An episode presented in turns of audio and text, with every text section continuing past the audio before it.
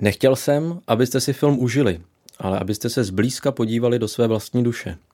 Zní jeden z mých oblíbených citátů týkající se kinematografie. Jeho autorem je kontroverzní americký režisér Sam Peckinpah, který tímto způsobem odpověděl jednomu z nespokojených diváků, který po zhlédnutí notně krvavého a násilím překvapujícího westernu Divoká banda poslal režisérovi rozhorčený dopis. Nechtěl jsem, abyste si film užili, ale abyste se zblízka podívali do své vlastní duše. Říká vám často na úvod cyklu Film a spiritualita, v rámci nějž se už osmým rokem každý měsíc setkáváme v městské knihovně v Praze, společně se díváme na vybraný film a poté si o něm s diváky povídáme. Citát sama Pekinpoa může leckoho vylekat a v očích diváků to vylekání často taky vídám. Aha, ten film se mi asi nebude líbit, možná mě nebude bavit, nebo ho nepochopím. Obvykle se snažím takové myšlenky u publika zahnat ještě dřív, než je napadnou, nebo alespoň dřív, než se pustí do jejich rozvíjení.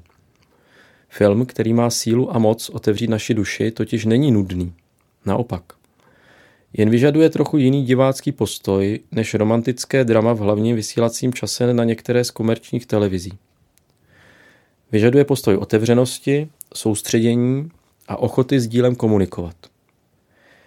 A taky bychom se vůči danému dílu měli zbavit jakýchkoliv předsudků, které dávají ten, který film do nějaké předem vybrané škatulky. Bude to komedie, horor, detektivka, drama, soap opera, mě napadá. Žánry většinou vystihují jen povrch filmů, jejich děj, který můžeme letkdy vyčerpávajícím způsobem e, napsat.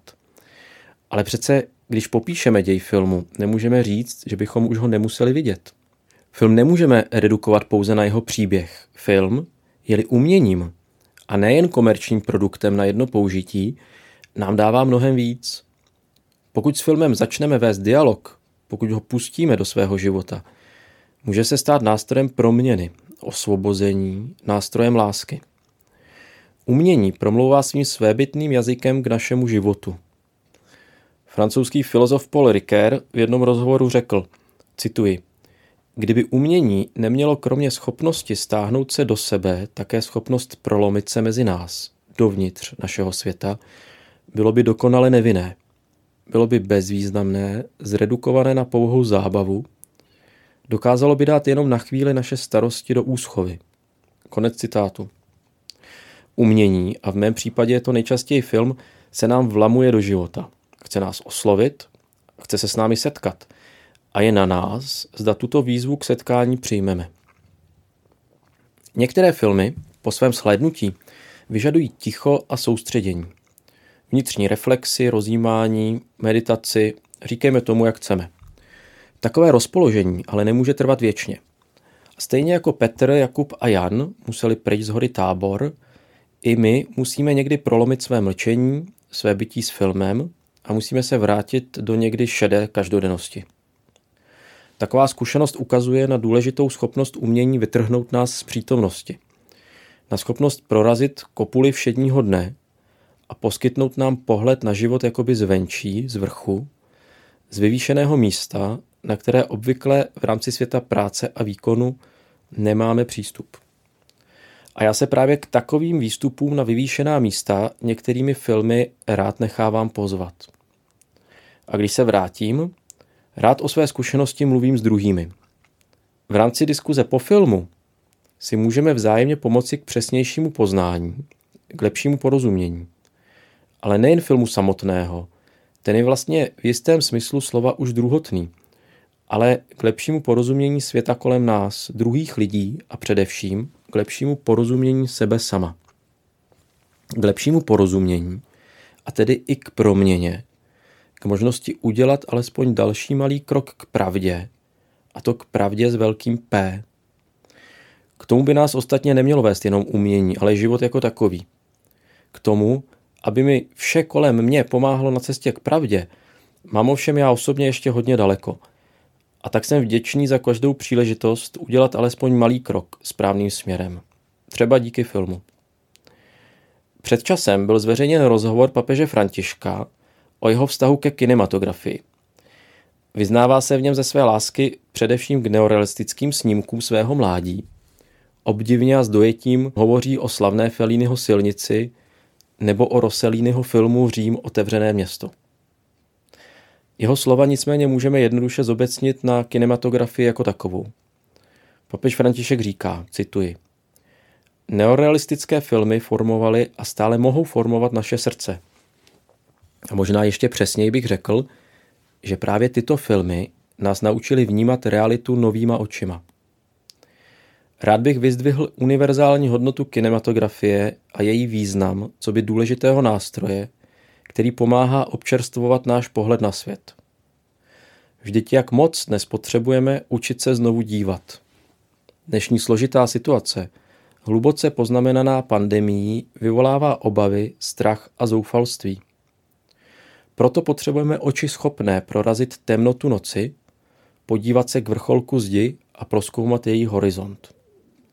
Právě proto je dnes důležitá katecheze pohledu, ona výchova našich očí, často neschopných vnímat uprostřed temnoty ono velké světlo, jak o něm píše Izajáš, přinášené Ježíšem.